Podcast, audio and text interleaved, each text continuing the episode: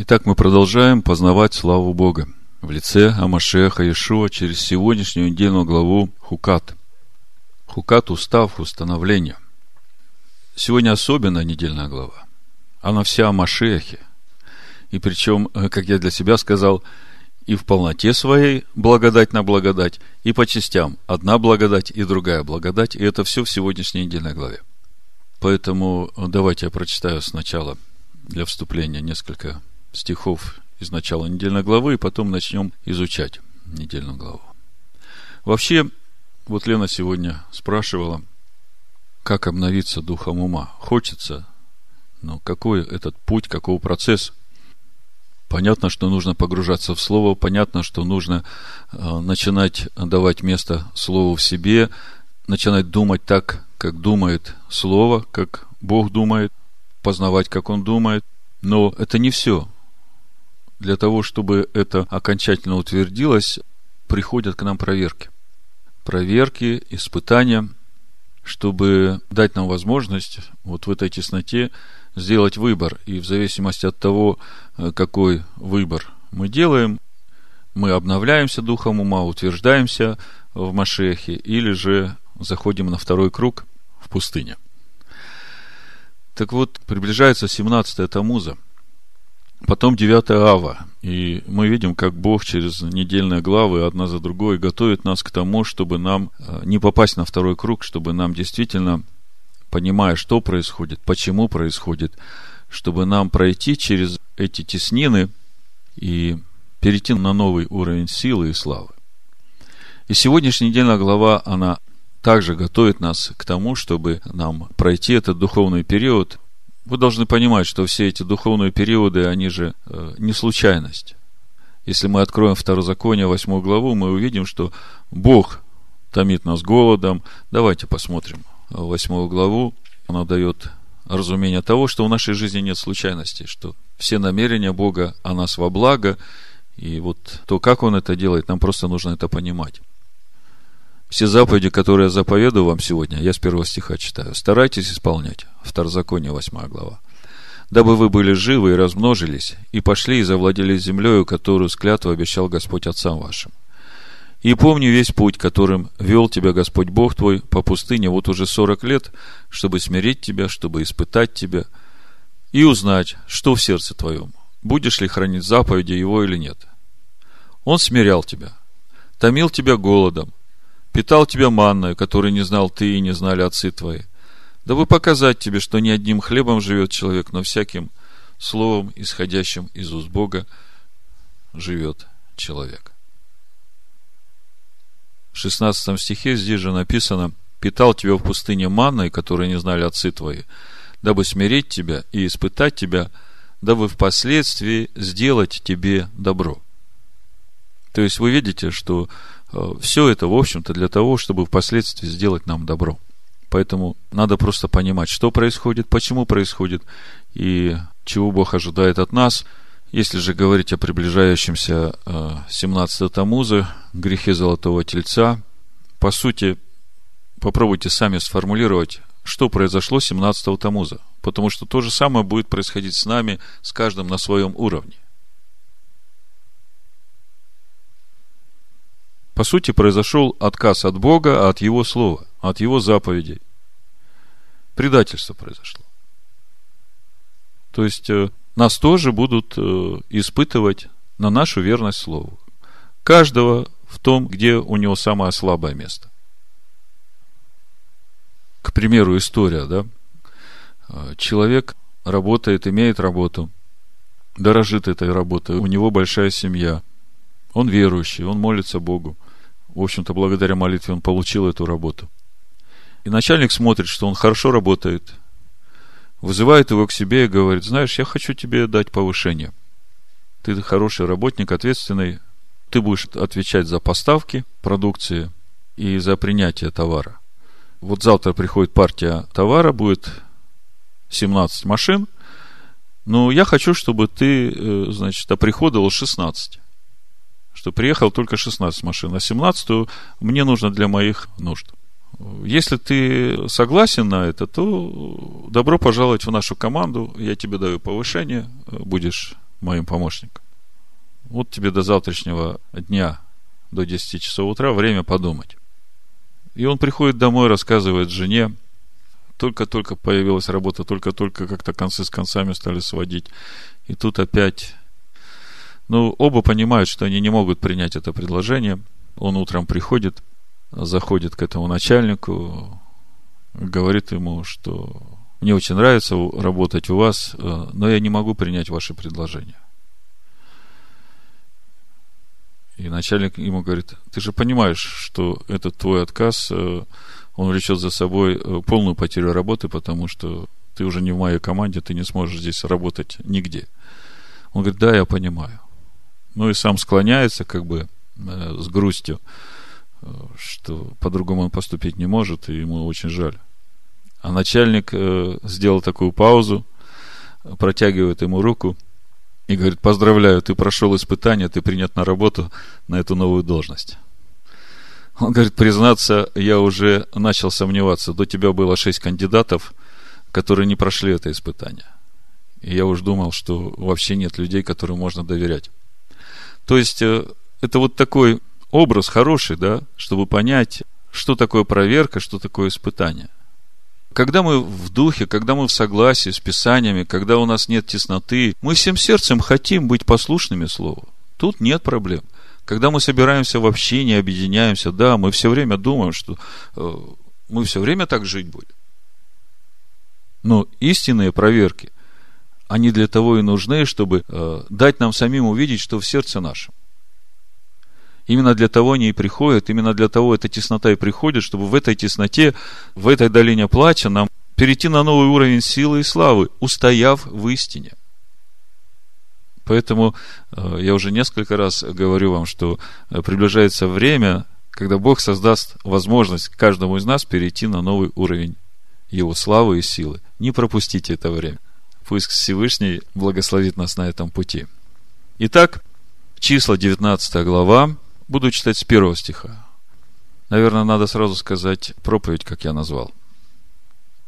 Есть два названия.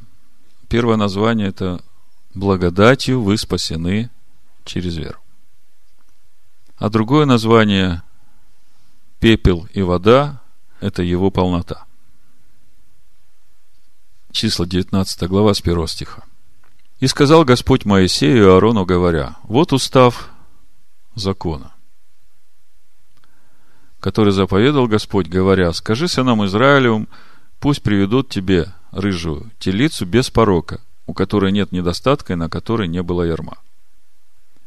И отдайте ее Илиазару священнику, и выведет ее вон из стана, и заколют ее при нем, и пусть возьмет Илиазар священник перстом своим крови ее, и кровью покропит к передней стороне скинии собрания семь раз. И сожгут телицу при его глазах, кожу ее, и мясо ее, и кровь ее с нечистотой ее пусть сожгут.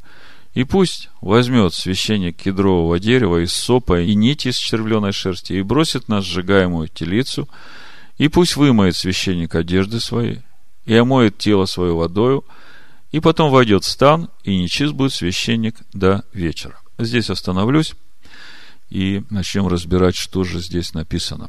Во втором стихе то, что у нас читается как вот устав закона – на иврите написано «Зод хукат гатора». Ну, что такое Тора, вы знаете.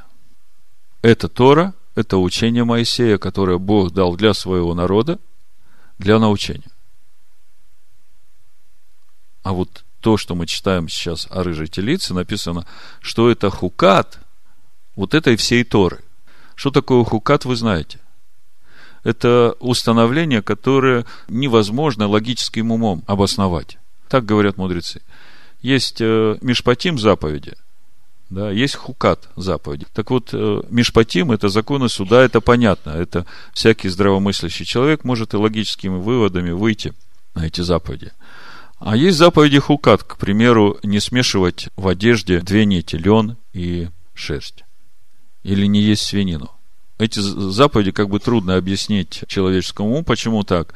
И просто это заповеди из э, сферы э, хукат. Но вот эта заповедь о рыжей телице, она как бы из всех заповедей Хукат самая непонятная. И если учесть вот это все словосочетание «вот закон Торы», «зот Хукат Гатора», то есть вот установление, неизменное установление всей Торы, то начинаешь задумываться о том, что вот эта заповедь имеет какое-то влияние или какое-то отношение ко всей Торе, ко всему учению. То есть она настолько глобальна в своей сути, что она охватывает всю Тору, и, как мы сейчас увидим, она охватывает весь процесс сотворения человека по образу и подобию Бога от первого дня до седьмого дня. Вот настолько глобален вот этот закон о рыжей телице. И когда начинаешь читать этот закон, сразу возникает несколько вопросов. Я их все вот записал, прочитаю, потом будем разбирать эти вопросы. Например, почему заповедь принесения в жертву красной телицы возложена на заместителя первосвященника? Почему не сам первосвященник приносит эту жертву? Почему телица и почему красная? Почему не носившая ерма, почему без порога? Почему за станом? Почему на пепел священник должен положить кедровое дерево из соп и червленую нить? Почему пепел оскверняет всех приготавливающих его, но очищает других? Почему очищает не просто пепел, почему нужно пепел смешивать с живой водой и тогда только очищать? Почему? Значит, главный раввин Британской империи, доктор э, Герц, в Пятикнижии с комментариями пишет, этот закон считается наиболее загадочным и необъяснимым из всех постановлений Торы. Мудрецы Торы перечислили целый ряд элементов этого закона, которые противоречат друг другу и необъяснимы с точки зрения логики. Целью приготовления пепла рыжей в оригинале должно быть красной, коровы является возможность устранения ритуальной нечистоты, источником которой служит тело умершего человека. Но при этом пепел делал нечистым того, кто собирал его из костра – любой человек, переносивший воду с растворенным в ней пеплом, без непосредственного последующего ее применения для очищения, также приобретал статус ритуальной нечистоты.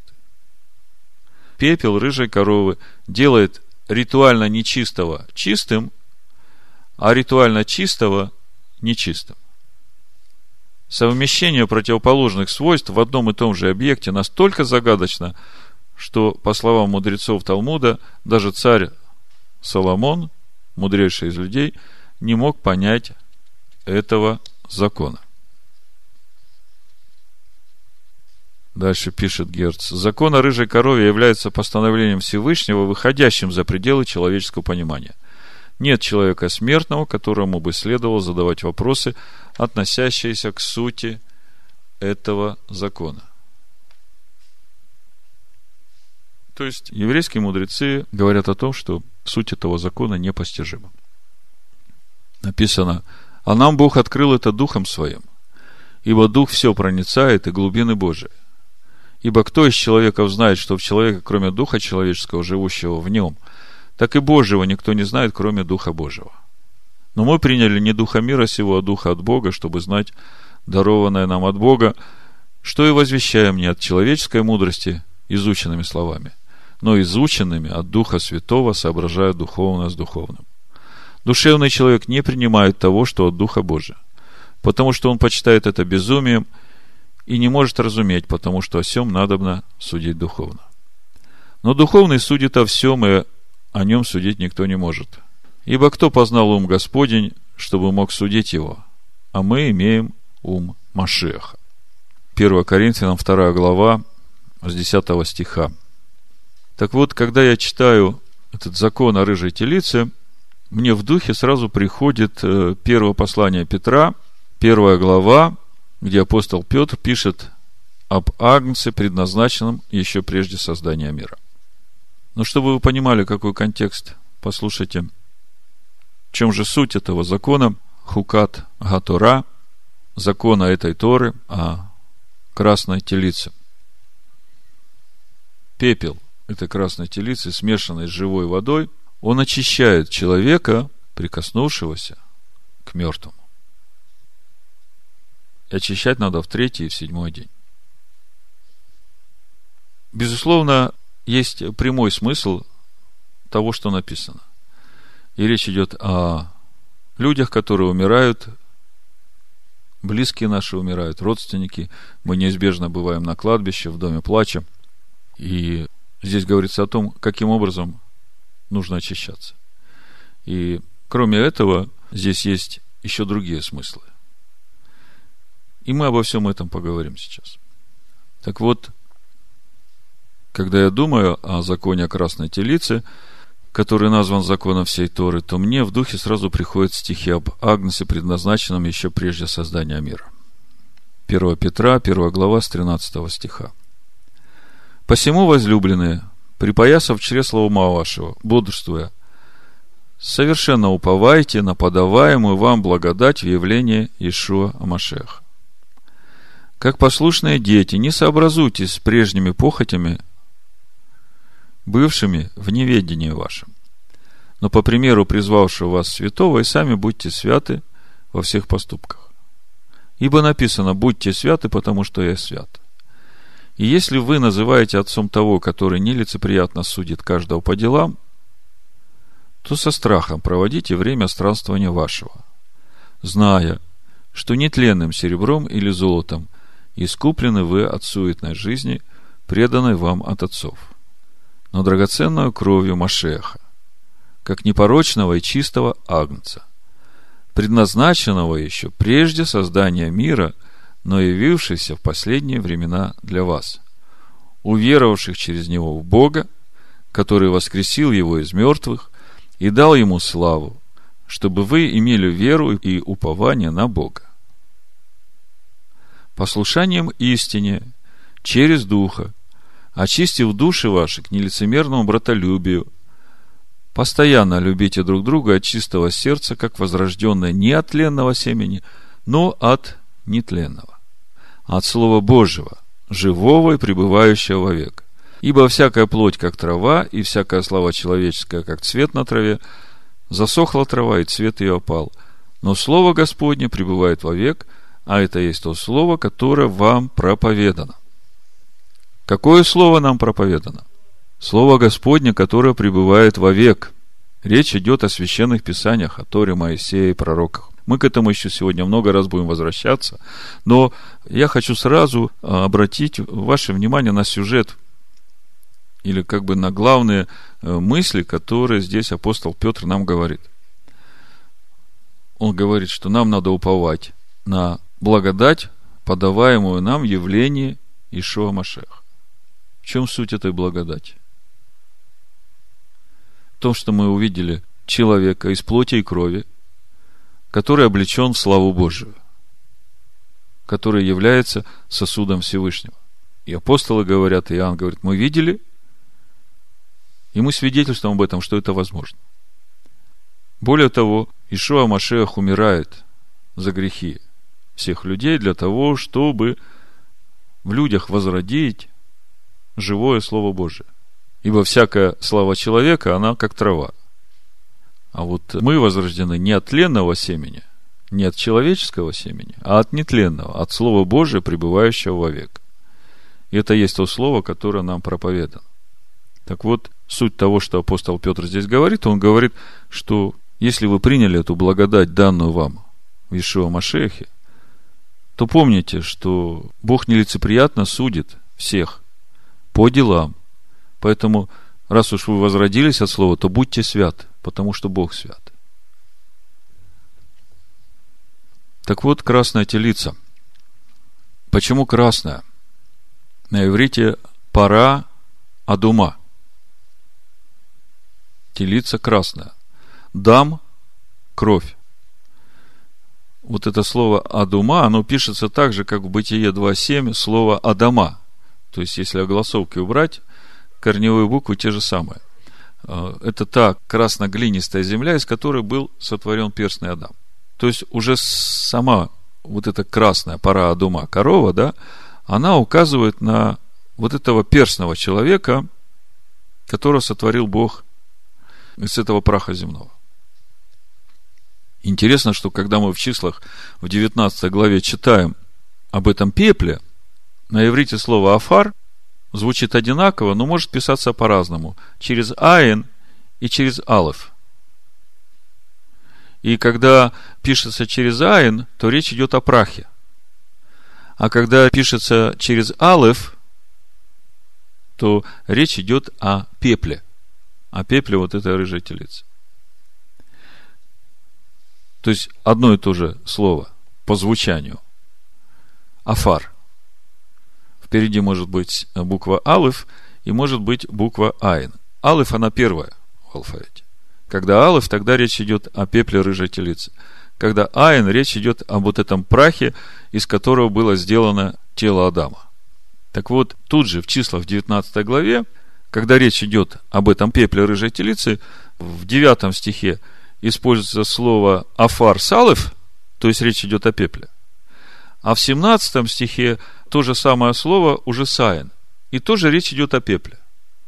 Вот в числах 19.9 э, написано, и кто-нибудь чистый пусть соберет пепел телицы. И написано Афар Га Пара. То есть Афар через Алев. А в 17 стихе написано, для чистого пусть возьмут пепла той сожженной жертвы за грех, то есть речь идет о телице, да, и здесь уже через айн возьмут пепла, то есть речь идет о прахе уже, да. Если это вместе сложить, то как бы нам еще одно подтверждение того, что уже сам этот образ рыжей телицы и э, пепла этой рыжей телицы, они все указывают на э, человеческую природу, земляную природу человека.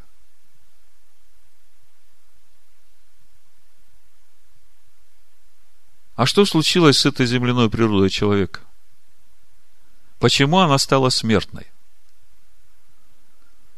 Когда Адам согрешил, это тело стало смертным. И когда вот начинаешь смотреть на вот этот закон о рыжей телице и разбирать его детали, начинаешь понимать, что здесь что-то такое глобальное, которое охватывает всю природу человека, начиная от Адама, согрешившего, а речь-то идет об очищении от смерти, вы же понимаете. Коринфянах написано, в 15 главе, давайте прочитаем. Первое послание Коринфянам, 15 глава, написано с 53 стиха. «Ибо тленному сему надлежит облечься в нетление, и смертному сему облечься в бессмертие. Когда же тленное сие облечется в нетление, и смертное сие облечется в бессмертие, тогда сбудется слово написано «поглощена смерть победа».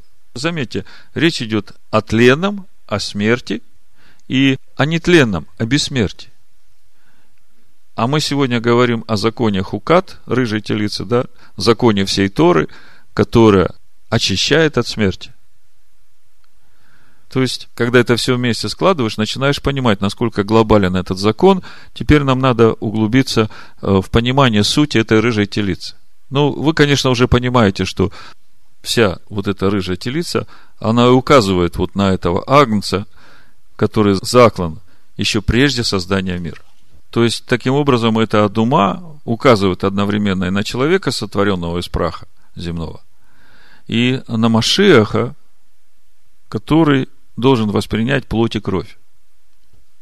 И когда начинаешь понимать, что это закон всей Торы, то начинаешь тогда видеть вот эту милость Бога, к каждому человеку, и вместе с тем начинаешь видеть, как это должно происходить. Я имею в виду, что очищает от э, этой смерти, от прикосновения к смерти не просто пепел рыжей телицы, а пепел, смешанный с живой водой. Я как бы забегаю уже вперед. Проповедь называется «Благодатью вы спасены через веру». И к этому мы придем в конце, так я хочу уже как бы зацепить за эту проповедь и сказать, что благодатью мы спасены через веру, и то, как сегодня понимается в римском христианстве, это благодать, то если смотреть в контексте рыжей телицы, то эта жертва, она только пепел этой рыжей телицы, которая непорочно приносится в жертву.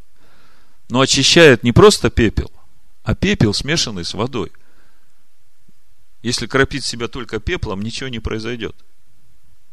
Поэтому Петр и говорит, я не случайно вам прочитал в начале, вот то, что у меня в духе, когда я прочитал эту недельную главу, у меня 1 Петра вот в духе сразу как ответ на понимание всего этого закона о рыжей телице. Ну, давайте по порядку. Числа 19 глава, с 11 стиха буду читать продолжение закона о рыжей телице. Кто прикоснется к мертвому телу какого-либо человека, нечист будет семь дней. Он должен очистить себя сею водою в третий день и в седьмой день, и будет чист.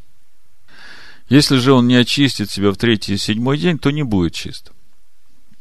Всякий, прикоснувшийся к мертвому телу какого-либо человека умершего и не очистивший себя, осквернит жилище Господа. Истребится человек тот из среды Израиля, ибо он не окреплен очистительной водою, он не чист, еще нечистота его на нем.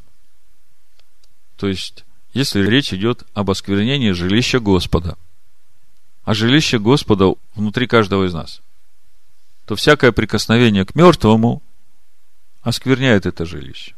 И до тех пор, пока мы не пройдем это очищение, это нечистота на нас. Дальше в 14 стихе написано, вот закон. В Торе написано, вот учение. Зод Тара, то есть учение о законе красной телицы, которая раскрывает, как пользоваться этим законом. Если человек умрет в шатре, то всякий, кто придет в шатер, и все, что в шатре нечисто, будет семь дней. Всякий открытый сосуд, который не обвязан и не покрыт, нечист. Вот этот 15 стих очень важен. Мы о нем уже говорили, когда разбирали Тазрео Мацера недельную главу. Мы потом к выводам той главы вернемся еще. Всякий, кто прикоснется на поле к убитому мечом, или к умершему, или к кости человеческой, или к гробу, нечист будет семь дней.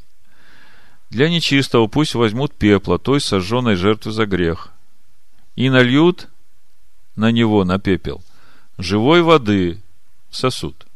И пусть кто-нибудь чистый возьмет из сопы, омочит его в воде, и окропит шатер, и все сосуды, и людей, которые находятся в нем, и прикоснувшись к кости человеческой, или к убитому, или к умершему, или к гробу, и пусть окропит чистый нечистого в третий и седьмой день, и очистит его в седьмой день. И вымоет он одежды свои, и омоет тело свое, то есть еще миква, и омытие одежды в седьмой день. К вечеру будет чисто. Если же кто будет нечист, и не очистит себя, то истребится человек тот из среды народа, ибо он осквернил святилище Господа очистительную водою он не окроплен, он не чист, и да будет это для них уставом вечным. Но сразу, наверное, скажу несколько слов о практическом применении этого закона. А потом уже ответим на все вопросы, которые мы задали в начале о сути этого закона.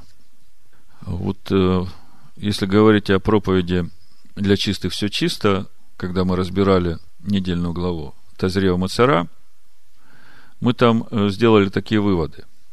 Первое, если ты источник, и ты покрыт крышкой, то внешнее прикосновение тебя не оскверняет. Но это речь идет э, о прикосновении к нечистым животным. Если же ты нечист, в случае с выделением семени или кровотечением, то лучше тебе очистить себя от смерти, чтобы тебе не умереть оскверненным смертью. Там в главе Тазрева Мацара это говорится, как это делается. И третий момент – это то, что относится к нашей сегодняшней недельной главе в отношении прикосновения к мертвым. Ты, конечно, чист, если тот, к кому ты прикоснулся, воскрес. Но если умерли твои близкие или друзья, по которым ты скорбишь, и пришел проститься с ними, то тогда тебе же лучше очиститься в третий и седьмой дни, как говорит закон. А очищать тебя должен чистый, и кто этот чистый, который тебя должен очищать, и чем он должен тебя очищать? Во-первых, очищает нас наш первосвященник. В Евреях в 4 главе, в 15-16 стихе написано, «Ибо мы имеем не такого первосвященника, который не может сострадать нам в немощах наших, но который, подобно нам, искушен во всем, кроме греха.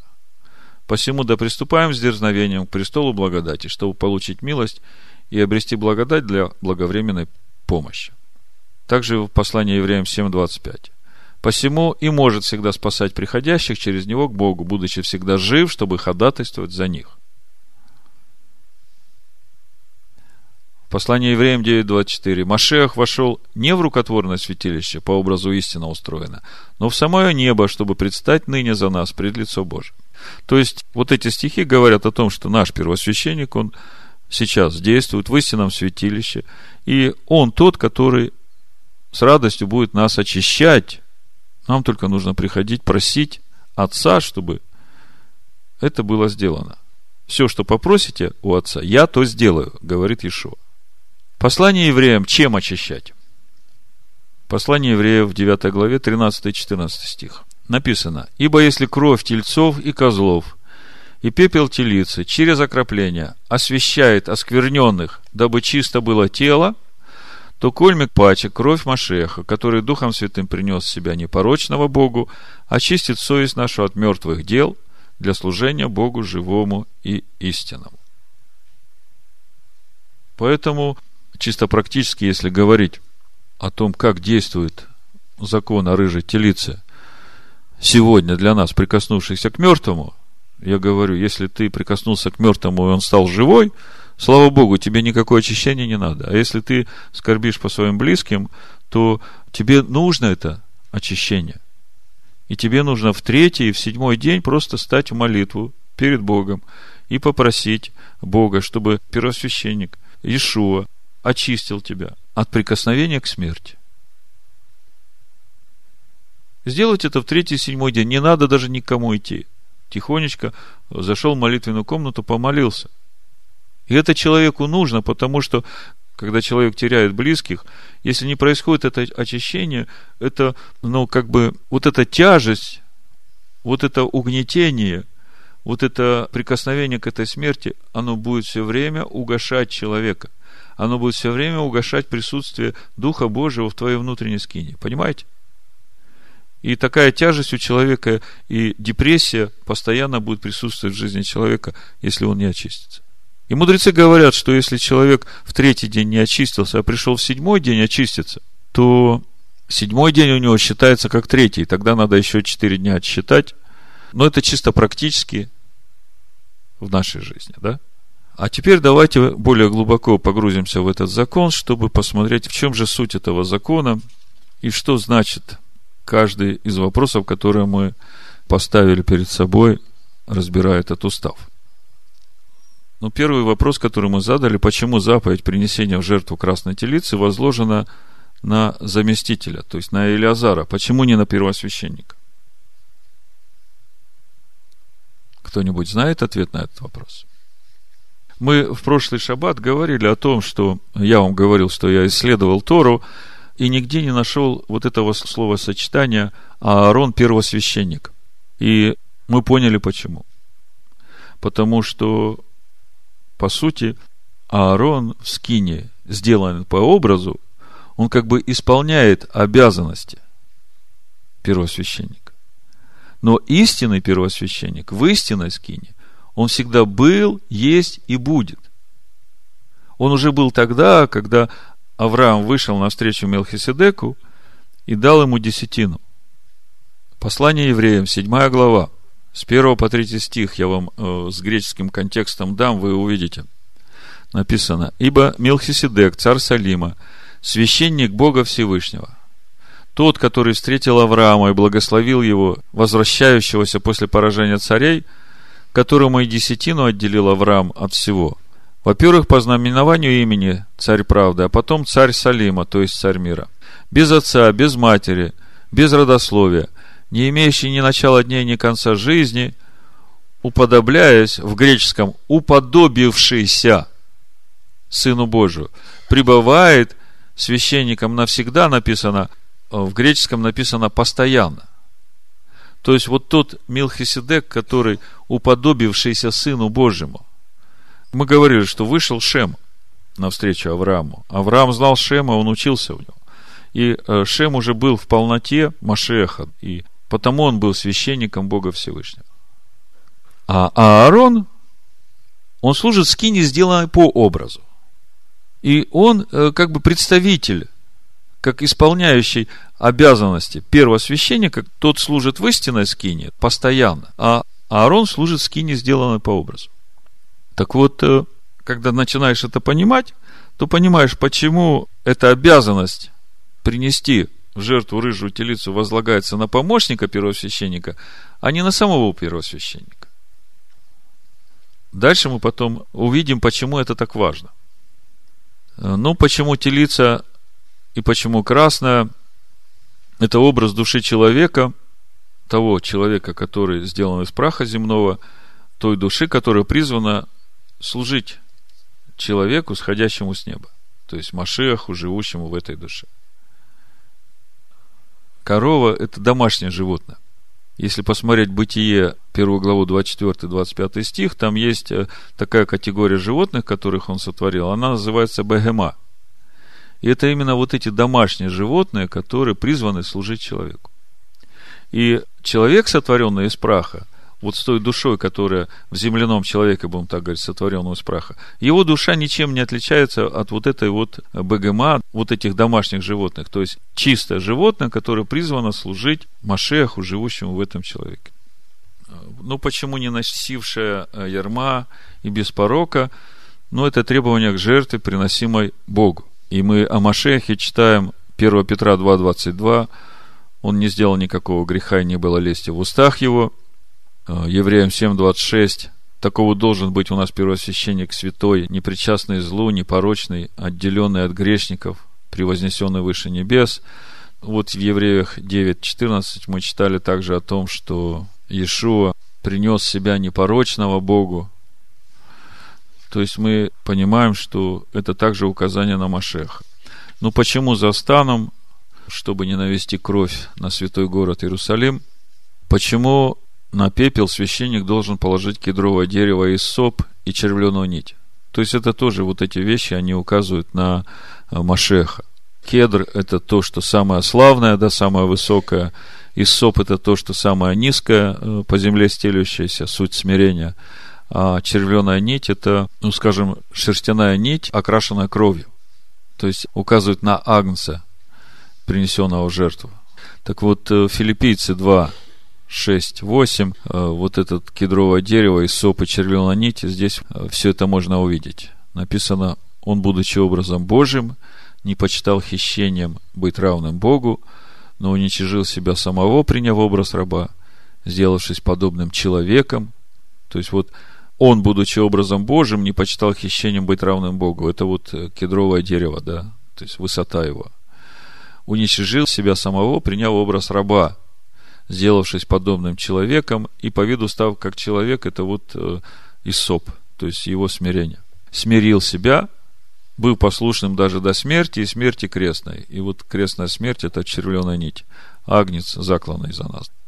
Э, дальше, почему пепел оскверняет всех приготавливающих его, но очищает других?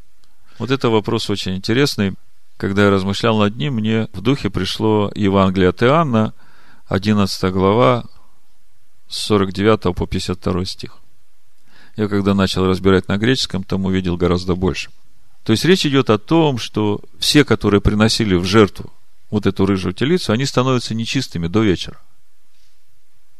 Один же из них, некто Каиафа, будучи на тот год первосвященником, сказал им, вы ничего не знаете и не подумаете, что лучше нам, чтобы один человек умер за людей – нежели чтобы весь народ погиб, сие же он сказал не от себя. Если смотреть греческий, у нас написано, но будучи на тот год первосвященником, а в греческом написано пословно. А, значит, это же от себя не сказал он, но первосвященник, сущий, года того, он произнес пророчество – что готовился Иешуа умирать за народ. Смотрите, вот этот Каиафа сказал не от себя.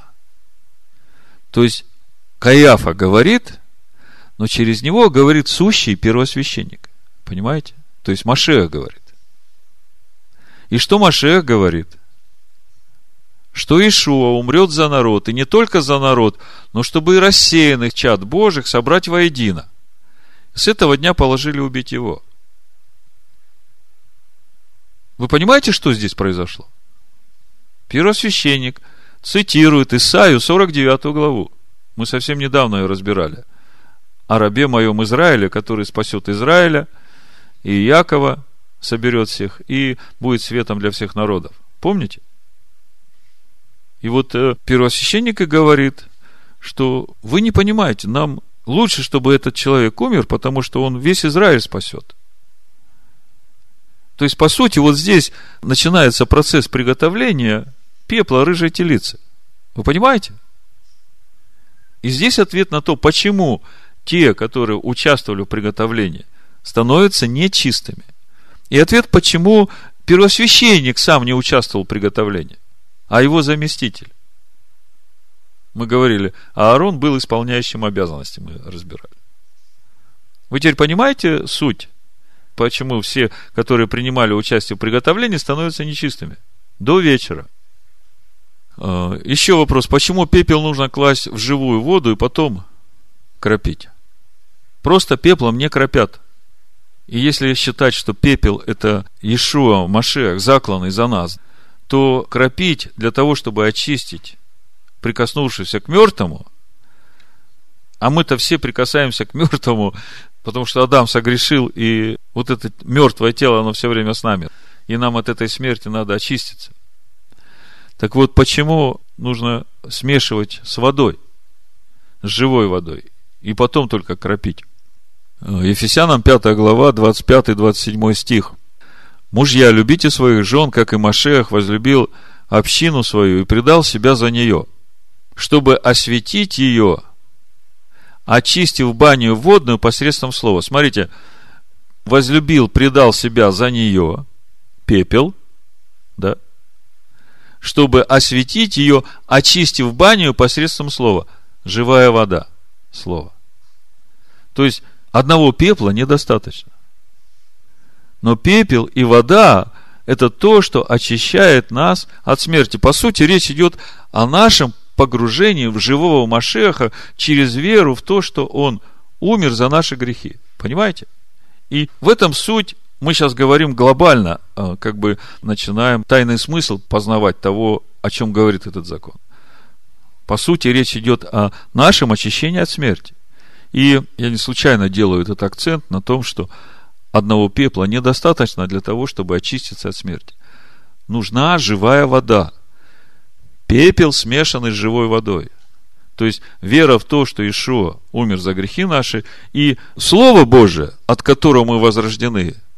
Во втором Тимофея, 3 главе, 14-16 стих, апостол Павел пишет, «А ты пребывай в том, чему научен, и что тебе верено, зная, кем ты научен. При том же ты с детства знаешь священные писания, которые могут умудрить тебя во спасение верой в Машеха Ишуа. Все Писание богодухновенно и полезно для научения, для обличения, для исправления, для наставления в праведности, да будет совершен Божий человек, ко всякому доброму делу приготовлен. Вот здесь вся вера в Иешуа Амашеха. То есть, когда мы говорим, что мы верим в Иешуа Амашеха, то Иешуа – это и есть пепел рыжей телицы, а Машех – это слово «живая вода». Когда мы верим в Иешуа Машеха, когда мы погружаемся в Иешуа Машеха, то речь идет в том, что мы погружаемся в Слово Божие, и это Слово Божие очищает, омывает нас, обновляет дух ума нашего. То, о чем мы вначале говорили. Почему я так об этом подробно говорю?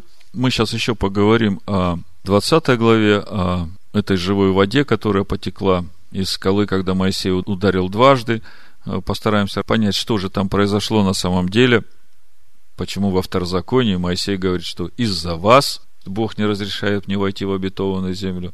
Хотя мы здесь видим, что как бы причина в Моисее, что он разгневался, и что Моисей, значит, перекладывает ответственность на народ, или что-то за этим еще кроется, чего мы просто еще не видим, не понимаем. И вот эти два удара. Почему два удара? Почему не один? Почему не три?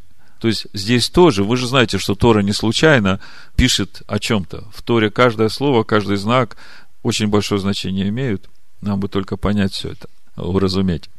Так вот, почему я так упорно сегодня делаю акцент на понимание закона о рыжей телице, о том, что пепел сам по себе, он не очищает от смерти. Нужна живая вода, очистительная живая вода. Нужна эта смесь. А все дело в том, что когда я прочитал книгу Александра Булгакова «Еврейские молитвы для неевреев», мы разбирали, я вам отрывки тоже читал из нее. Там э, в конце книги были мысли, с которыми я не могу согласиться, поэтому я почувствовал, что нам нужно сегодня поговорить о сути самой благодати, о той благодати, которой мы спасаемся, да? Потому что на сегодняшний день христианстве, в римском христианстве понимание этой благодати, оно сводится именно к вот, к вот этому пеплу и к тому, что больше ничего делать не надо. Значит, в этой книге э, «Еврейские молитвы для неевреев» главный герой этой книги там в одном месте говорит, проблема-то лишь в том, чтобы мы научились наконец понимать, что Голговский завет – это завет для язычников, и навязывать его евреям ни к чему – и я прочитал, это как бы всего одна фраза, э, потом я стал осмысливать эту фразу и накладывать на характер этого главного героя. А суть идет о том, что этот главный герой, он считает себя принадлежащим этой же церкви, а только не считает себя принадлежащим какой-то из конфессий. Он как бы над конфессиями, всех он понимает, э, всех уважает и э, не хочет притыкаться об те рамки, которые каждая конфессия себе поставила. И когда я вот на это смотрел, я понимал, ну да, Бог есть любовь. Но когда он э, написал вот эту фразу, я здесь э, споткнулся и начал размышлять, что же там происходит. То есть, само по себе утверждение, что Голговский завет, я так понимаю, речь идет о Новом Завете, что оно принадлежит, э, это завет для язычников, оно уже изначально противоречит тому, что Тора говорит. Потому что пророк Еремея в 31 главе, 31 стихом говорит, что я новый завет заключу с домом Иуды и с домом Израиля. То есть, э, это никак не завет для язычников. Это изначально завет для дома Иуды и для дома Израиля. А когда человек такое написал, я сразу понял, что вот его принадлежность к вот этой церкви – которой он э, считает себя принадлежащим, хотя и видит в ней эти все недостатки, да, она э, как бы не дает ему способность увидеть суть той Божьей благодати, которая есть Иешуа Амашех. Потому что он все еще в своем мышлении остается в понимании того, что благодатью мы спасены через веру не отдел, то, как читаем в Ефесянах 2 главе.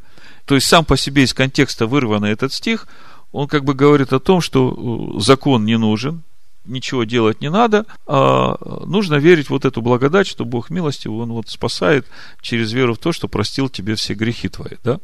И э, вот э, как бы ему в своем мышлении, в своем понимании трудно совместить, с какой же стороны тогда этот закон Моисея, если мы благодатью спасены через веру. А все дело в том, что понимание благодати это половинчатое. Если мы посмотрим на э, Евангелие от Иоанна, то там апостол Иоанн в первой главе говорит 14-18 стих. «И Слово стало плотью, и обитало с нами, полная благодати истины. И мы видели славу Его, славу, как единородного от Отца».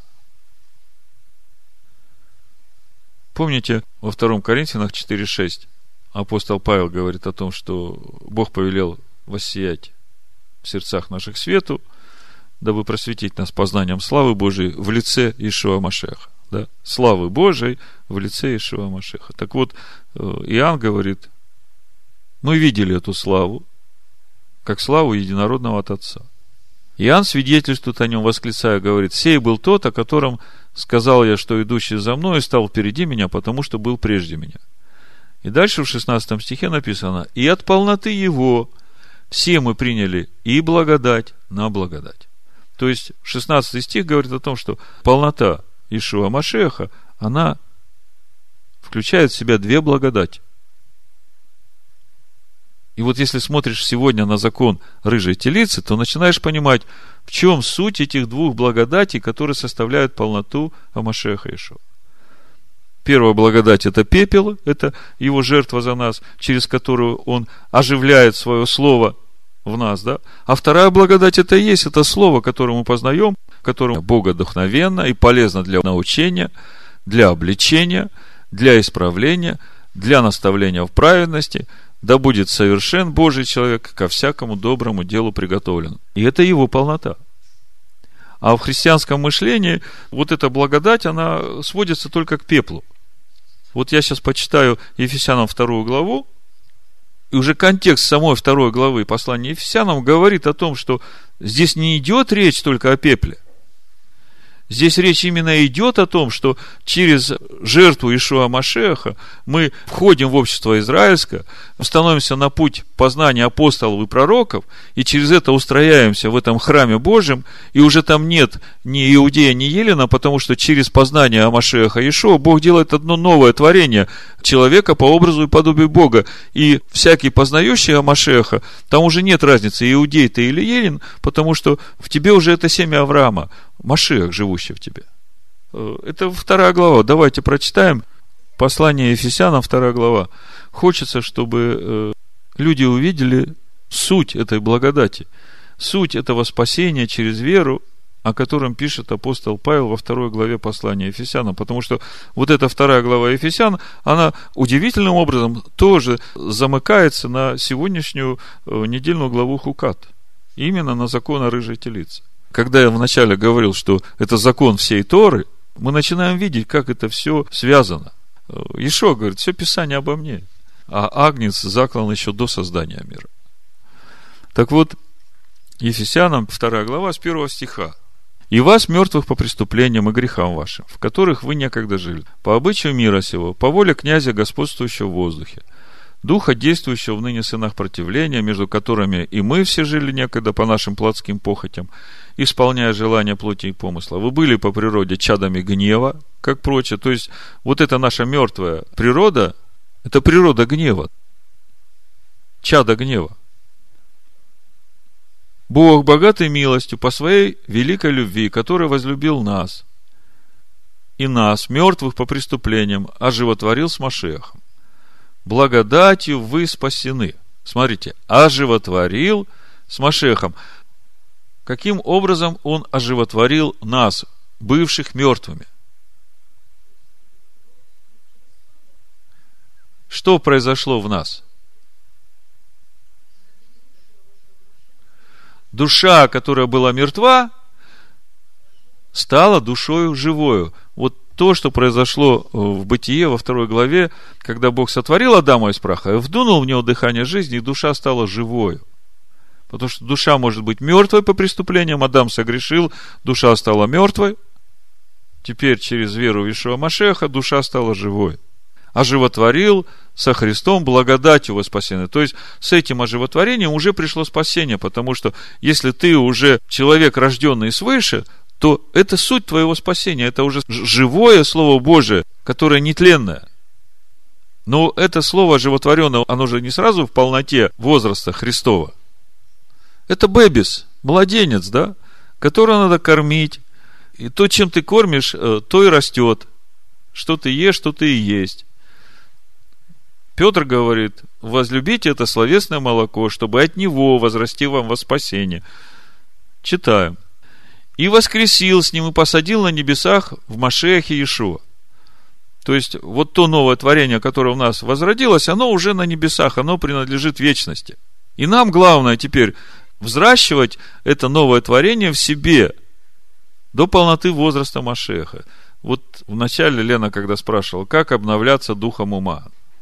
Вот через это взращивание. Дабы явить в грядущих веках преизобильное богатство благодати своей в благости к нам в Машехе Ишуа. И вот он, восьмой стих. Благодатью вы спасены через веру, и сие не от вас Божий дар, не от дел, чтобы никто не хвалился. То есть суд этой благодати, это Машех, живое Слово Божие, которое живет в нас.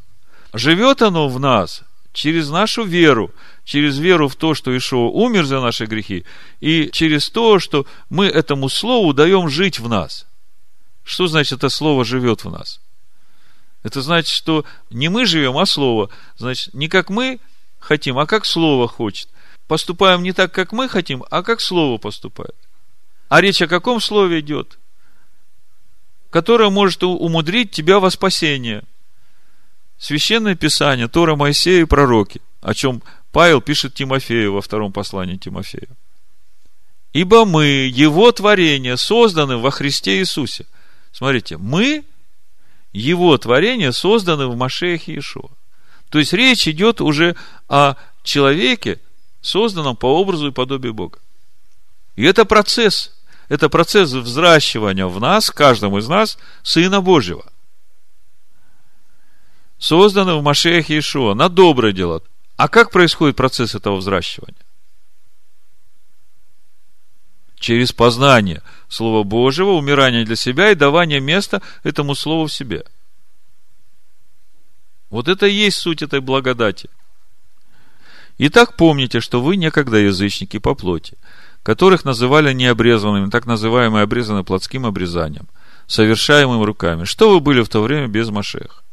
Отчуждены от общества израильского, чужды завета обетования, и не имели надежды, и были безбожники в мире. То есть, без Машеха были отчуждены от общества израильского. Потому что все общество израильское, оно, потому и общество израильское, потому что оно живет Торой Моисея. А Тора Моисея течет из последующего духовного камня, который есть Машех. И поэтому, когда мы входим в общество израильское, то есть, по сути, мы входим на эту территорию, духовную территорию Торы Моисея. И теперь надо, чтобы это слово начало жить в нас. Что вы были в то время без Машеха? Отчуждены от общества израильского, чужды завета обетования, не имели надежды и были безбожники в мире. А теперь в Машехе Иешуа, бывшие некогда далеко, стали близки кровью Машеха. Что значит стали близки, бывшие некогда далеко? За счет чего происходит это единение? Кровь Иешуа прощает нам все наши грехи – а омытие вот этой живой водой словом, оно обновляет наш дух ума, и мы становимся едины, духовной сущностью единой. Потому что и те, и другие, соединяясь с Машехом, становятся с ним одно. Ибо он есть мир наш, соделавший из обоих одно, и это суть того нового человека, который Бог создает, и разрушивший стоявшую посреди преграду, упразднив вражду плотью свою, а закон заповеди учением – он упразднил закон заповедей учением. О чем речь идет? Когда мы говорим о законе заповеди, мы говорим о внешнем человеке, который оправдывает себя делами закона. Когда мы говорим о учении, мы говорим, что Слово теперь живет в нас. Он просто говорит, каким образом это должно теперь жить внутри нас, устрояя нового человека – и апостол Иоанн говорит, радостная весть для всех нас, это возможно. Вот Бог нам показал этого человека, и через него, через его жертву, теперь мы все можем идти э, этим путем, давая ему место в себе, потому что он для того и пришел, чтобы жить в нас. Я ухожу, но я приду к вам. Я сейчас с вами, но буду у вас. И в одном теле примирите обоих с Богом посредством креста, убив вражду на нем. Убив вражду каждого с Богом, лишив силы ветхую нашу природу, которая противится всему Божьему. И придя, благовествовал мир вам, дальним и близким, потому что через него и те, и другие имеем доступ к Отцу в одном духе. Итак, вы уже не чужие, не пришельцы, но сограждане святым и свои Богу, были утверждены на основании апостолов и пророков, имея самого Ишуа Машеха краеугольным камнем. Вот на чем мы утверждаемся. Апостолы, учение апостолов и пророки, начиная от Моисея и кончая Малахией. Вот это наше основание. А краеугольный камень Ишуа Машех, потому что через него все это учение и апостолов, и пророка, потому что через всех их говорил Машех слово.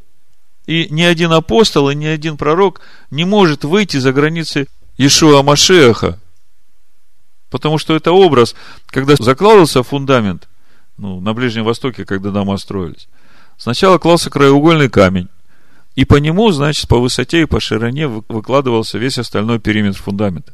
И, по сути, какой размер краеугольного камня, за его пределы никто выйти не может. никакой камешек в фундаменте не может выйти. Поэтому Ишуа Машех, вот это благодать на благодать, полнота которая, это краеугольный камень, это закон Бога. И это жертва, которую Бог отдал для того, чтобы этот закон стал жить в нас, чтобы нам прийти в подобие Бога. Он определяет весь этот фундамент. Ни один пророк, ни один апостол не могут выйти за пределы закона Бога, того закона, который течет из Машеха, как последующего духовного камня.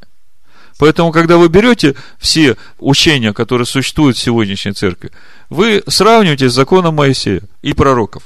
Если выходит за пределы, помните у Исаия в 8 главе, давайте прочитаем. То есть, это тест на проверку, соответствует э, фундаменту, на котором нам надо устрояться или нет. В 20 стихе 8 глава Исаия написано, обращайтесь к Торе и к пророкам. Здесь не явим, откровение это пророки.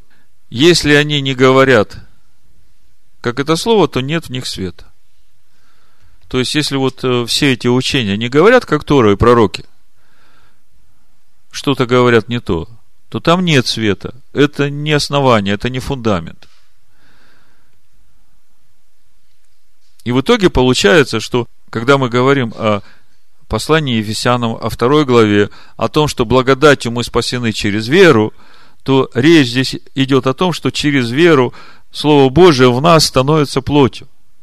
Осталось только определиться с тем, о каком Слове Божьем речь идет. И когда начинаешь смотреть Петра и Павла, начинаешь понимать, что речь-то идет о Слове, которое текло из последующего духовного камня, которое есть Машех. То же самое в Иоанна. Давайте прочитаем еще раз. Первая глава. Слово стало плотью. Какое слово? Слово стало плотью. До этого места еще не было того, что мы называем Новый Завет. Если кто-то думает, что когда речь идет о Слове, речь идет о Писаниях Нового Завета. Слово стало плотью. Какое слово? Слово Божие. Вот то, что мы читаем в Торе и пророках. Вот оно стало плотью. То есть родился человек, который возрос в премудрости Божией, и вот это слово в нем внутри стало живым, содержанием его внутреннего человека. И мы видели славу его, славу как единородного от Отца. Иоанн свидетельствует о нем, восклицая, говорит, «Сей был тот, о котором я сказал, что идущий за мной стал впереди меня, потому что был прежде меня». И от полноты его все мы приняли и благодать на благодать. Ибо закон дан через Моисея. То есть вода через Моисея. Благодать же истина произошли через Иисуса Христа, через Ишуа Машеха. Я бы добавил в нас. Потому что закон был дан, но он не мог в нас ожить, стать живым. Мы не могли возродиться от живого семени до тех пор, пока он не умер за нас, взяв все наши грехи на себя – а когда мы верой принимаем его смерть, тогда Слово Божие в нас возрождается. И вот именно таким образом вот эта благодать, закон Моисея в нас становится живым. Происходит в нас через Машеха Иешуа. Бога никто не видел никогда, единородный Сын, сущий в недре отчим, Он явил. То есть, если подвести короткий итог вот этой благодати, которой мы спасаемся, то суть этой благодати и есть вот этот пепел и эта вода, которые очищают нас от прикосновения к мертвому. То есть наполняет нас природой Машех. Я понимаю, что э, многие переводы Нового Завета, они далеки от э, оригинала, и поэтому сегодня э, так много этих заблуждений в христианской церкви вот читая сейчас Деяния апостолов, все время слушаешь и видишь, э, что вот и здесь, и здесь, и здесь простой человек, читая эти писания, может сделать для себя вывод, что ему никакой закон Моисея не надо, что ему достаточно вот этой благодати прощения грехов, и ему вообще ничего не надо делать, э, только не есть удавленной крови, не блудить. И больше ему ничего не надо. Особенно латышскую Библию, кто читает, там это очень легко можно услышать, потому что она сделана с перевода вульгаты, а в вульгате, я говорил, Иероним там уже поубирал э, все, что нужно. А весь западный мир, э, все переводы, и английский, и американские, вся Европа, все их переводы, они же сделаны с вульгаты. Это только наш синодальный перевод взят с церковно-славянского Кирилл и Мефодий, которые сохранили это, взят с другого первоисточника. Так вот, несколько слов хочу прочитать из Деяний, потому что здесь тоже речь идет об этой же благодати, а люди, читая, не понимают, что же здесь апостол Петр говорит. Потому что, э, читая вот даже Деяния 15 главу в том контексте, как у нас написано, можно понять, да, нам закон Моисея не нужен, э, это к нам ни к чему.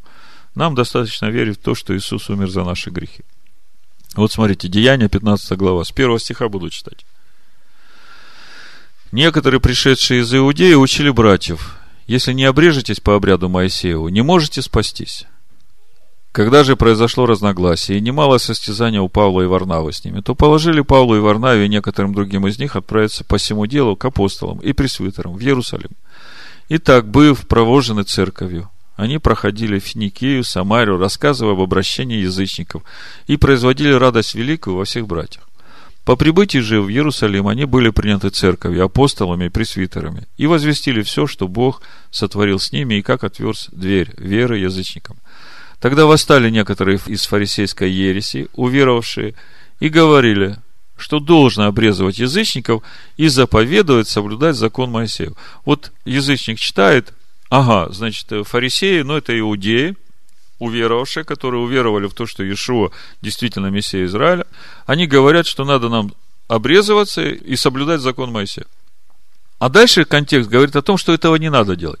И как бы сразу, естественно, напрашивается вывод – Значит, закон Моисея нам не нужен. Но сразу следует сказать, о чем здесь речь идет. Когда человек обрезывается, то своим обрезанием он уже сразу берет на себя ответственность за исполнение всего закона Моисея. Понимаете? То есть, ты сегодня обрезался, все, завтра ты полностью должен соблюдать весь закон Моисея. А что говорит Петр по этому поводу? Апостолы и пресвитеры собрались для рассмотрения всего дела. По долгом рассуждению Петр, встав, сказал им, «Мужи, братья, вы знаете, что Бог одни первых избрал из нас меня, чтобы из уст моих язычники услышали слово Евангелия и уверовали».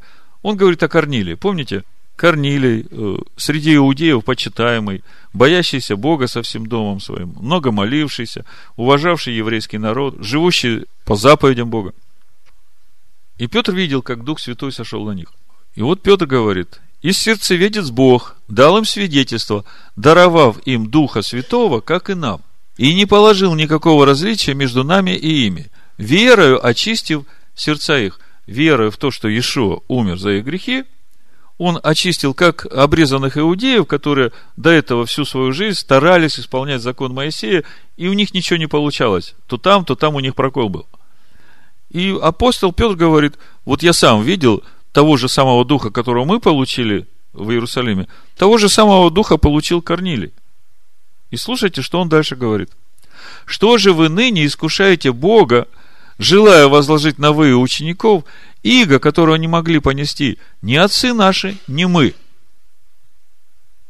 То есть, человек, который э, считает, что закон Моисея ему не нужен, он здесь говорит, вот видите, Петр говорит, что заставлять язычника исполнять закон Моисея, это значит искушать Бога. Что же вы ныне искушаете Бога, желая возложить на вы учеников эго, которого не могли понести ни отцы наши, ни мы? Но мы веруем, что благодатью Господа Иисуса Христа спасемся, как и они. Вот 11 стих. О чем здесь говорит апостол Петр? Это надо просто почувствовать. Вот то, что я говорил до этого, оно уже как бы хорошим основанием будет для того, чтобы понять, что сказал апостол Петр. Апостол Петр говорит, ребята, до того времени, как мы не получили духа, мы и отцы наши, у нас постоянно были проблемы с тем, что мы по плоти не могли исполнить весь закон. И у нас все время были от этого проблемы. Сейчас Бог дал нам своего духа, и теперь дух, оживотворив слово в нас, он взращивает это слово в нас. И по мере того, как мы познаем это слово, этого слова, этой благодати в нас становится больше. Если Бог дал этого же духа им, то кто мы такие, чтобы сейчас заставлять их исполнять закон Моисея и обрезываться? Если Бог дал им духа, то Он своим духом будет в них также взращивать живое слово так же, как и в нас. И мы, и они спасемся вот этой благодатью, Машехом, живущим внутри нас. А не тем, что мы их обрежем и заповедуем им, значит, соблюдать вот эти галочки, ставить. Это исполнил, это исполнил, это исполнил. Понимаете, о чем Петр говорит? То есть Петр здесь говорит, ребята, если Бог взял на себя ответственность учить язычников познанию Машеха, то кто вы такие, что вы вмешиваетесь в этот процесс? Вы же понимаете, каким образом Бог вас учит Духом Своим. Потому что Бог изначально, Он же Авраама Духом Своим учил. Учил, вводил в познание Слово Божие постепенно. Сначала учил доверять Ему. Помните, мы разбирали путь Авраама, путь Ицхака, путь Якова. И мы увидели там два этапа. Сначала Бог учит человека доверять Ему. Не бояться. А потом уже приходит время, когда человек дает ему место в себе, и Бог через человека уже делает свои дела. Человек становится сосудом. И это путь. И это путь через познание. Мы видим, что Авраам вышел из Ура Халдейского, он был язычником полным. А видим в конце, когда Бог говорит Исхаку, что я тебя благословлю за то, что Авраам, отец твой, исполнял все заповеди, постановления, законы и был послушен Духу моему. Вопрос, откуда же Авраам знал все заповеди, повеления, уставы и законы в конце жизни своей? Ответ. Вышел из Ура Халдейского, пока дошел до конца своей жизни, он познал Машеха. Слово теперь в нем стало жить. И это тот путь, по которому все мы должны идти. И ведет нас этим путем Дух Божий, каждого из нас. И через это взращивается вот это подобие Божие в нас. Потому что мы уже все по образу сотворены. Поэтому дальше Смотрите, какое решение принимают апостолы. Речь не идет о том, что нужно отказаться от закона Моисея. Речь идет о том, что этому закону учить будет вас Дух Божий. Но для этого нужны условия. Вот тут апостолы и принимают это решение. Тогда умолкло все собрание, слушало Варнаву и Павла, рассказавших, какие знамения и чудеса сотворил Бог через них среди язычников. После же того, как они умолкли, начал речь Иаков и сказал, мужи, братья, послушайте меня. Симон изъяснил, как Бог первоначально презрел на язычников, чтобы составить из них народ во имя свое. И сим согласны слова пророков, как написано, «Потом обращусь и воссоздам скинию Давида упадшую, и то, что мне разрушено, воссоздам и исправлю, чтобы взыскали Господа прочие человеки и все народы». Вот сейчас это начинает происходить. Выход народа из Вавилонской блудницы – это вот то, о чем сейчас говорит Иаков – воссоздание скини Давидовой падшей, между которыми возвестится имя мое, говорит Господь, творящий сия. Ведомы Богу от вечности все дела его.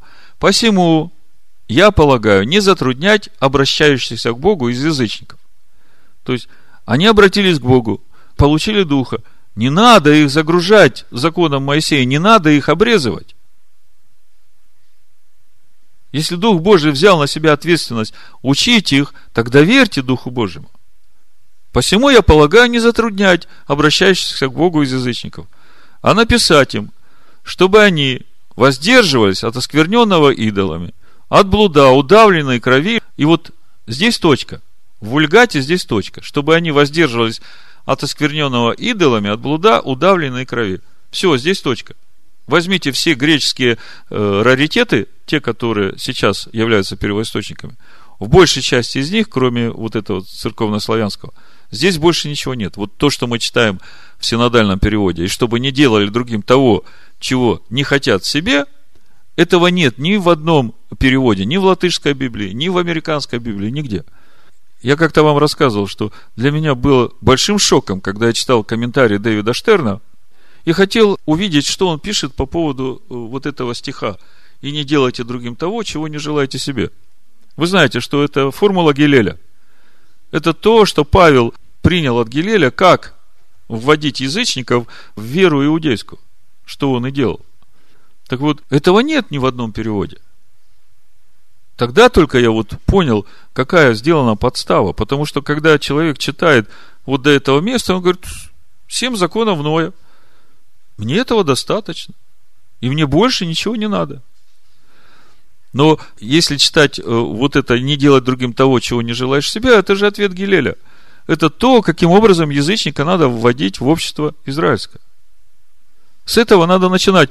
А строго вот то, что обязательно надо делать, когда язычник входит в общество израильское, это удавленный не есть, крови не есть, не блудить. Это все понятно. А дальше написано ведь Ибо, 21 стих. Закон Моисеев от древних родов по всем городам имеет проповедующих его и читается в синагогах каждую субботу. Что значит этот 21 стих? Почему ибо? Причем здесь закон Моисея, если понимать так, как э, сегодня комментирует Римская Церковь, что вот тут точка, не делайте блуда, не ешьте удавленной крови, и здесь точка. Причем тогда здесь вот эта добавка, ибо закон Моисея читается по всем городам от древних времен. Что хотели апостолы этим сказать? Мысль очень простая. Вы, ребята, уже полторы тысячи лет, скажем так, условно, каждую субботу ходите в синагогу и читаете закон Моисея. Вы сейчас получили духа, вам легко в этом двигаться. У вас просто оживает слово внутри. А язычникам, которые вообще понятия не имели о Боге Авраама, Ицхака, Якова, понятия не имели о том, кто такой Мессия, им теперь, чтобы прийти к тому познанию, которое у вас, им теперь надо познавать вот этот закон Моисея и слушать, как Дух Божий будет вести их. Потому что мы уже сколько лет читаем Тору Моисея – и каждый год по чуть-чуть, по чуть-чуть, по чуть-чуть мы видим, как это слово входит в нас. Мы начинаем понимать то, как чувствует Бог ту или другую ситуацию. И если мы желаем угодить Богу, то мы уже не будем поступать так, как Ему не нравится. И это потихонечку входит, входит и входит в нас. А когда мы смотрим все, что читаем, вот сейчас вторую паралипоменон читаем, как иудейские цари ходили перед Богом, как все время войны с Израилем были, который отказался от поклонения единому Богу, сделал двух идолов, то страх Божий приходит. Ты начинаешь понимать, что все ведь в твоих руках. Если ты будешь ходить путем веры отцов, то Бог все время будет с тобой. Если ты будешь уклоняться, то тогда у тебя будут проблемы. А вот 17 Тамуза как раз проверка для всех нас. И мы понимаем, нас это не страшит, мы уже готовы к этому внутри. Когда это начнет происходить, у тебя сразу красная лампочка зажгется. Вот она, проверка. Ничего страшного не произойдет, как бы тебя не давили. Знай, это проверка. Получишь повышение. Вот как я вам пример рассказывал про этого работника. Значит, э, это что касается благодати, которой мы спасаемся. Каким образом эта благодать в нас работает? Проповедь как называется, вы помните? Благодатью вы спасены через веру. Да. А в чем суть этой благодати, мы начинаем видеть. Вот этот закон о рыжей телице, которым идет очищение от смерти, это закон всей Торы мы начали. И когда мы начинаем понимать, что значит закон всей Торы, мы видим, что без жертвы Машеха, без акция закланного от создания мира, вообще не могут начаться эти процессы оживотворения Божьей природы в нас, человеках, с того момента, как э, Адам согрешил. И вот именно на это указывает нам закон о рыжей телице. Это если говорить вот о глубинных смыслах этого закона. Более того, я вам скажу, я когда думал, почему в третий и седьмой день, я просто так, если считать, что день это тысяча лет, да, то в третий день Тора была дана. Это та вода живая, которой надо омываться. А в седьмой день мы знаем, что все народы возьмутся за полу Иудеи и скажут, пойдем с тобой, ибо мы знаем, что с тобой Бог. Единственное, о чем следует подумать этим народам, что если в третий день не очистился, то седьмой день не поможет, а там время уже закончится. Понимаете, как это все глубоко? А Ишуа пришел, умер для того, чтобы этот закон, ослабленный плотью, чтобы он получил у нас силу. Это так я э, коротенько вам информацию выложил, чтобы было вам над чем размышлять. Ну, еще совсем коротко. Я вам говорил, что эта недельная глава, она полностью о Машехе. Мы сейчас говорили о полноте его, о двух благодатях. Теперь смотрим следующая глава, 20 глава чисел. Народ начинает роптать. Заметьте, 19 э, глава, она дана, когда Бог сказал, что все поколение, все 20 лет и старше готовы к войне, вот отказавшиеся входить в обетованную землю, 600 тысяч человек, чуть больше, все вы умрете в пустыне. И вот в этот момент дается закон о рыжей телице. То есть, люди будут умирать, людей надо хоронить, люди должны очищаться, чтобы они могли входить в скинию. Вот эта глава, 20 это уже 38 лет спустя. То есть в этой недельной главе охвачен период всего странствия в пустыне. И вот 38 лет спустя. Все старое поколение уже умерло. Те, которые были приговорены к смерти в пустыне. И перед нами сейчас люди, которые вообще Египта не знают. Вообще не были в Египте, не видели египетского рабства. Люди, которые родились в пустыне, в свободе. И когда читаешь то, что они начинают говорить, вот давайте несколько слов э, с первого стиха в 20 глава. «И пришли сыны Израилева, все общество, в пустыню Син, в первый месяц, то есть месяц Нисан, как бы новый цикл начинается всего. И остановился народ в Кадесе, и умерла там Мирьям, и погребена там. И не было воды для общества. И собрались они против Моисея и Аарона, и возроптал народ на Моисея и сказал, слушайте, это говорит уже народ, который Египта не знает.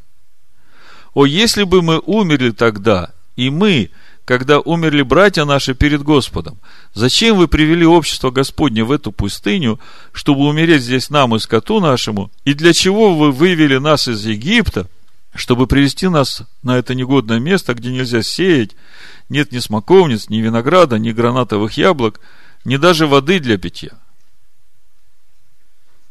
Скажите, откуда Люди, которые родились в пустыне, в свободе, так хорошо знают, как хорошо было в Египте. Во!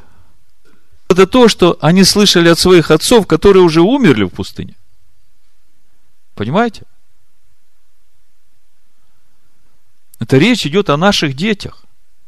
О том, что выходит из наших уст, что мы думаем и говорим, какой образ мы являем. Дети будут говорить после нас это. Поэтому задумайтесь еще раз, что говорить и как говорить. И пошел Моисей и Аарон от народа ко входу скини собрания, и пали на лица свои, и явилась им слава Господня. И сказал Господь Моисею, говоря, возьми жезл и собери общество, ты и Аарон, брат твой, и скажи в глазах их скале, и она даст из себя воду.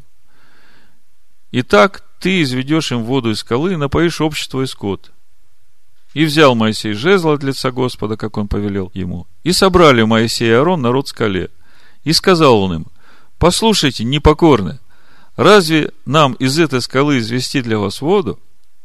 И поднял Моисей руку свою, ударил скалу жезлом своим дважды, и потекло много воды, и пило общество и скот его. Ну, ясно, что гнев человеческий не творит правды Божьей. И Моисей здесь начал с того, что стал упрекать этот народ, и знаете, как дал место своему раздражению, все, только ты открыл рот, уже пошли и действия, и ты уже славы Божией не являешь. Поэтому, конечно, гнев человеческий не творит правды Божией, поэтому помните, что всякий гнев, всякое раздражение, всякие злые слова, все это да будет удалено от нас, потому что когда мы даем этому место, мы лишаемся славы Божией. Это нам четко нужно выяснить Ефесянам в 4 главе, мы об этом как раз много раз читали. Всякое раздражение, и ярость, и гнев, и крик, и злоречие со всякой злобой да будут удалены от вас. Но будьте друг к другу добры, сострадательны, прощайте друг друга, как и Бог в Машехе простил вас. Вот когда мы это читаем, без контекста сегодняшней недельной главы, вот того, что с Моисеем произошло, для нас это как-то звучит абстрактно. Но если мы присоединим вот то, что Бог говорит Моисею – за то, что вы не послушали меня и не явили славы моей, да, вы не войдете в обетованную землю, то это должно на нас очень серьезно проговорить. Всякий раз, когда мы раздражаемся, гневаемся, все, мы лишаемся славы Божией. А Бог хочет, чтобы мы являли Его славу. Но это как бы первый уровень.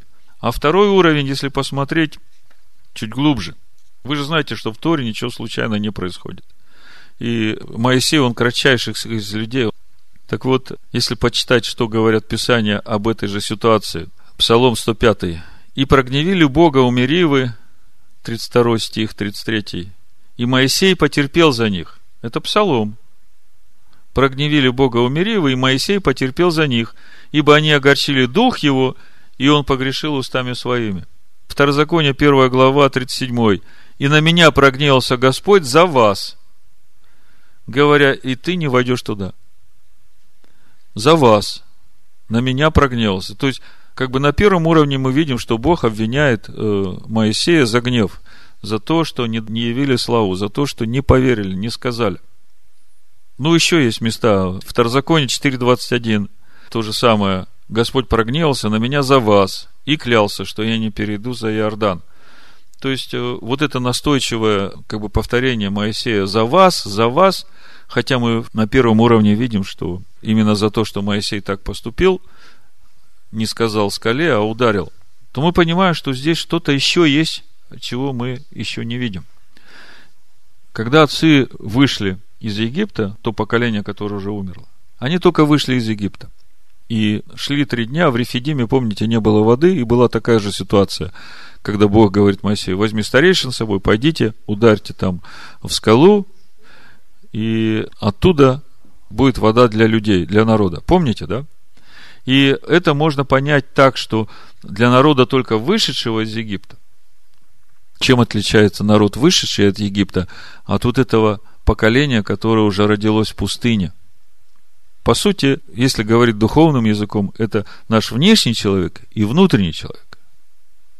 Поэтому для внешнего человека, чтобы познать Тору Моисея, нужно проникающий удар, потому что тот удар, который нанес Моисей в скалу там, в исходе в 17 главе, там написано, что он ударом этим посохом пробил внутрь скалу, и оттуда потекла вода. То есть нужно было прилагать усилия вот этому внешнему человеку, чтобы добраться туда до глубины, чтобы дух потек, чтобы э, реки воды живой потекли. Да?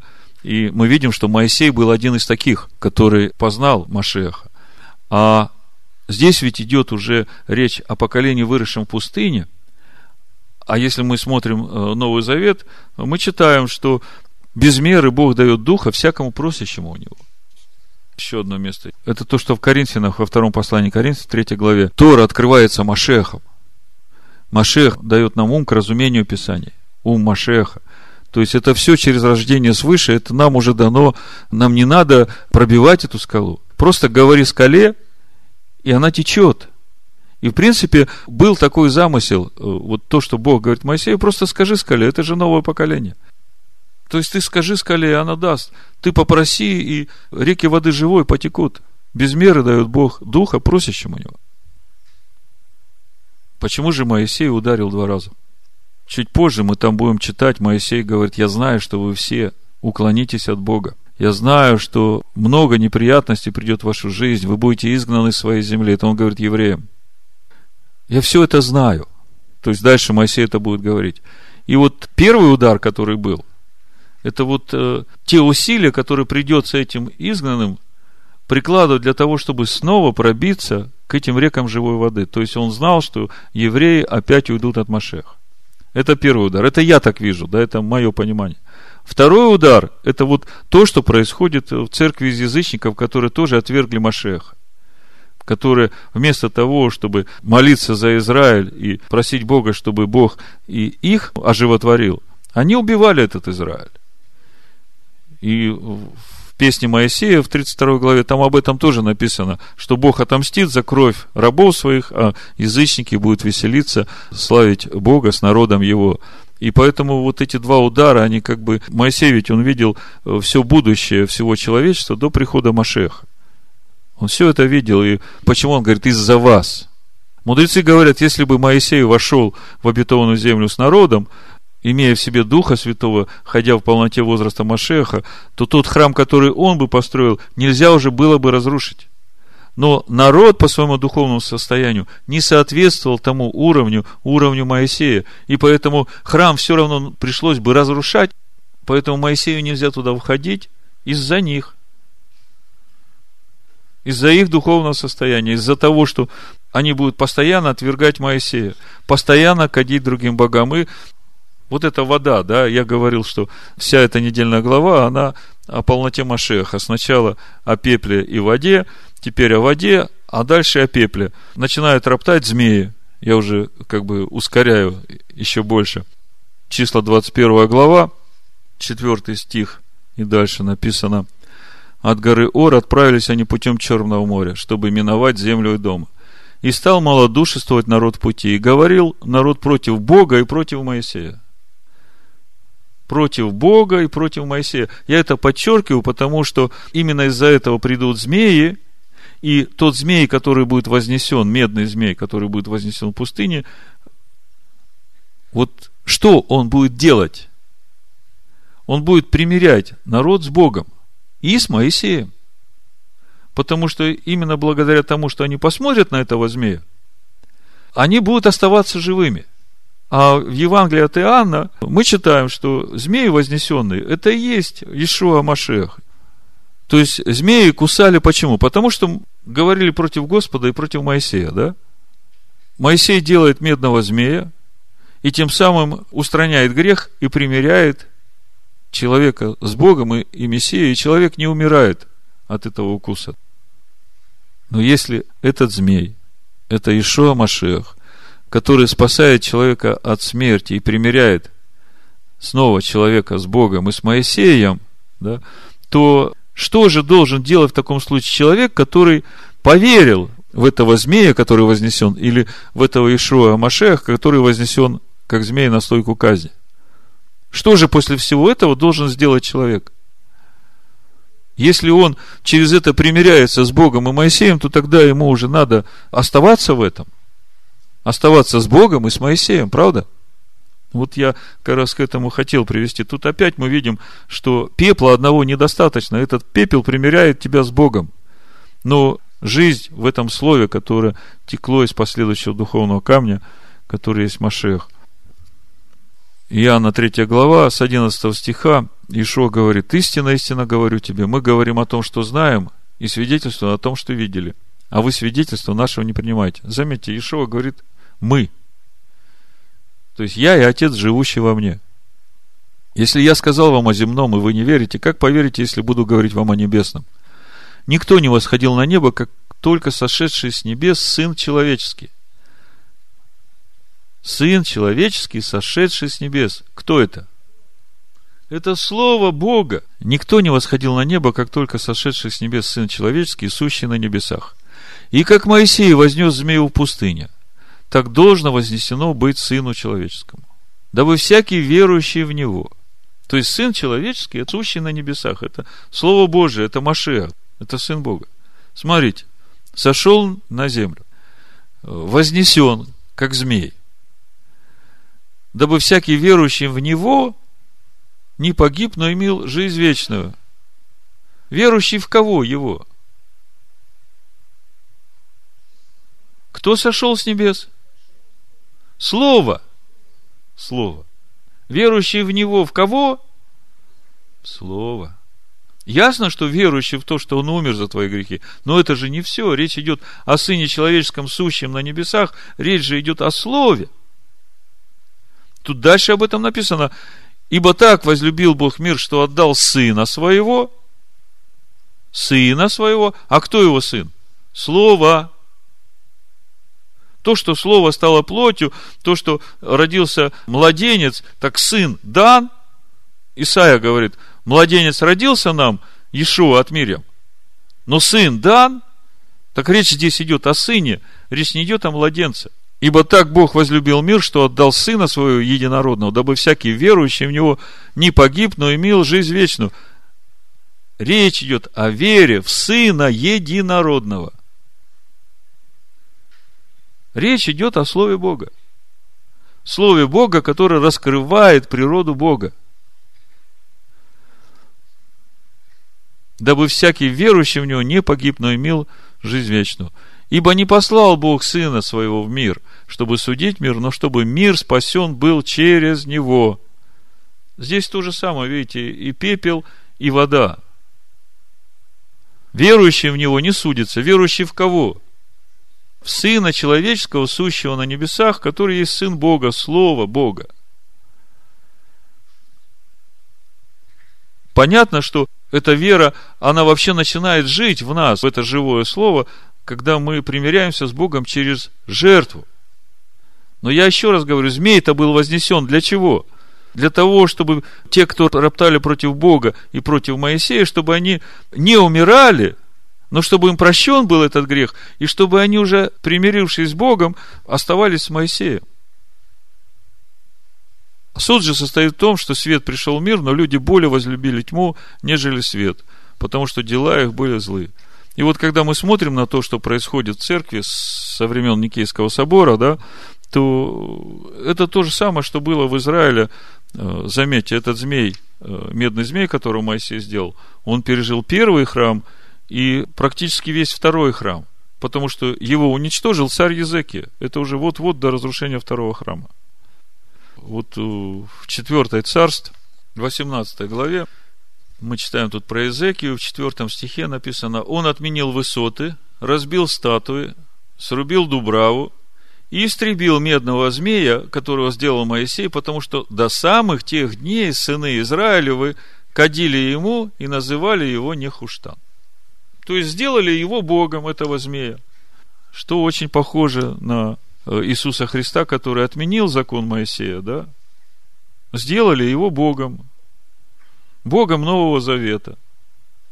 И сказали, вам Моисей не нужен, а вот этот пепел, вот посыпайтесь им, и вы спасены. Вот это все я сегодня рассказываю вам для того, чтобы пришло понимание вот той истинной благодати, которой мы спасаемся через веру. Поэтому я сказал, что проповедь называется «Благодатью вы спасены через веру», или по-другому «Пепел и вода» – это полнота Его. Пусть Всевышний благословит всех нас – и хранит нас в этой живой вере, и пусть это слово в нас становится плотью в имени Машеха Ишуа. Амен. Я помазал царя моего над Сионом и сказал, что я ныне родил его сам. Приходите ко мне, через него миллионы, и воздам я по вере, по вере воздам. Приходите ко мне, через него миллионы, я воздам вам по вере, по вере воздам. Отделил для себя Ишуа я от века, И от века заклал Человека любя. Ощутишь, наконец, Как люблю человека, если сына отдал я на смерть за тебя, ощутишь наконец, как люблю человека. Если сына отдал я на смерть за тебя, уповай на меня. Сын святой, успокойся, я избавил тебя от грехов для себя.